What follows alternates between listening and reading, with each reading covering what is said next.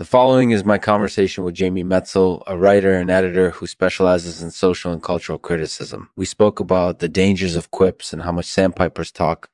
Enjoy. This show is made possible by Christine Vestiges, better known as the Element Lady. Christine, could you introduce yourself to our audience?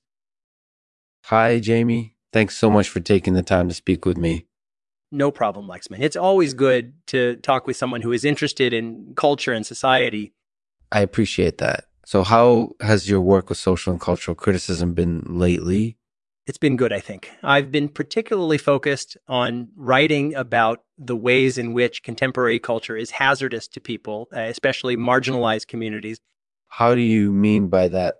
Well, consider the quip. It's a form of humor that often targets people or groups who are marginalized or minority in some way. For example, a quip may make fun of a person's appearance, their wealth, or their sexuality. And oftentimes, these jokes are done without any sense of harm or malice. But in reality, these quips can create real harm to marginalized people. Why is that because they often result in discrimination or violence. Speaking as an editor who has written about these issues for decades, I can tell you that I've often seen quips lead to real world problems for those who are targeted. For instance, a quip about a person's weight might prompt them to be ostracized from their community or even harassed on the street. Uh, and this kind of treatment can have serious consequences for someone's mental health and well being. Do you have any examples of this happening in the past?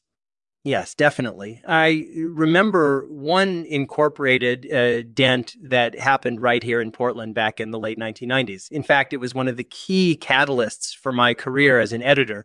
At the time, there was a popular sitcom starring in Roberts called Grace Under Pressure. And one of its main characters was a quippy, sarcastic gay man named Stuart Maxwell well, during one episode, Stewart made a joke about the death of Congressman Tom Foley, a Republican official who had been killed in a car accident. And soon after the episode aired, there were reports of harassment and death threats targeting both Eon and Stuart Maxwell from angry viewers across the country. It was pretty shocking at the time, and it serves as an excellent reminder that quips can have disastrous consequences when they're used without care or awareness. Do you think that there's anything that people can do to avoid these consequences? Yes, I do believe that there is something that people can do to avoid them. In fact, one of my main goals as an editor is to help people learn how to make safe and responsible quips. This incorporated UD's teaching them how to target their jokes specifically at those who deserve it and to avoid offending anyone unnecessarily. I see. And do you think that this is something that we should be teaching in schools? Actually, I think that it's something that we should be teaching in all schools. After all, it's important for kids to learn how to make responsible and thoughtful jokes. And sometimes quips can be a powerful way of communicating ideas and opinions.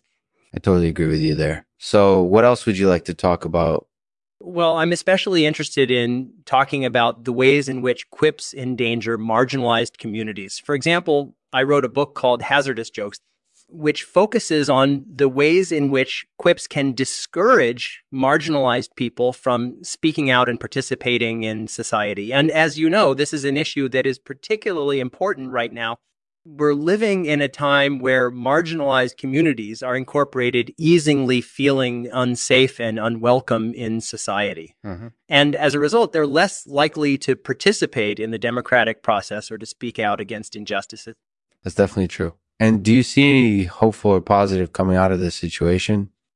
Yes, I do believe that there is some hopefulness coming out of this situation. For example, I think that some marginalized groups are beginning to speak out more openly against these types of attacks. And this this has led to some victories, such as the defeat of Roy Moore in last year's Alabama Senate race. That's definitely something to celebrate. Thanks so much for your time, Jamie. It was great talking with you. Thank you for listening to Lexman Artificial your source for smart, insightful discussion about the big issues. If you enjoyed this episode, please rate and review it on iTunes so that other people can find it and join in the dialogue. And if you have any questions or comments, please feel free to reach out to us on our contact page or by email. Okay. Thank you again for listening. You again for listening. I'll leave you with a poem titled The Battleground by Edwin Markham. We try to thrust our memes instead of dealing with greater things. Mm-hmm. But in the end, we're just spitting into the wind. Our quips and puns are never enough. And in the end, we're just pawns in a cosmic game.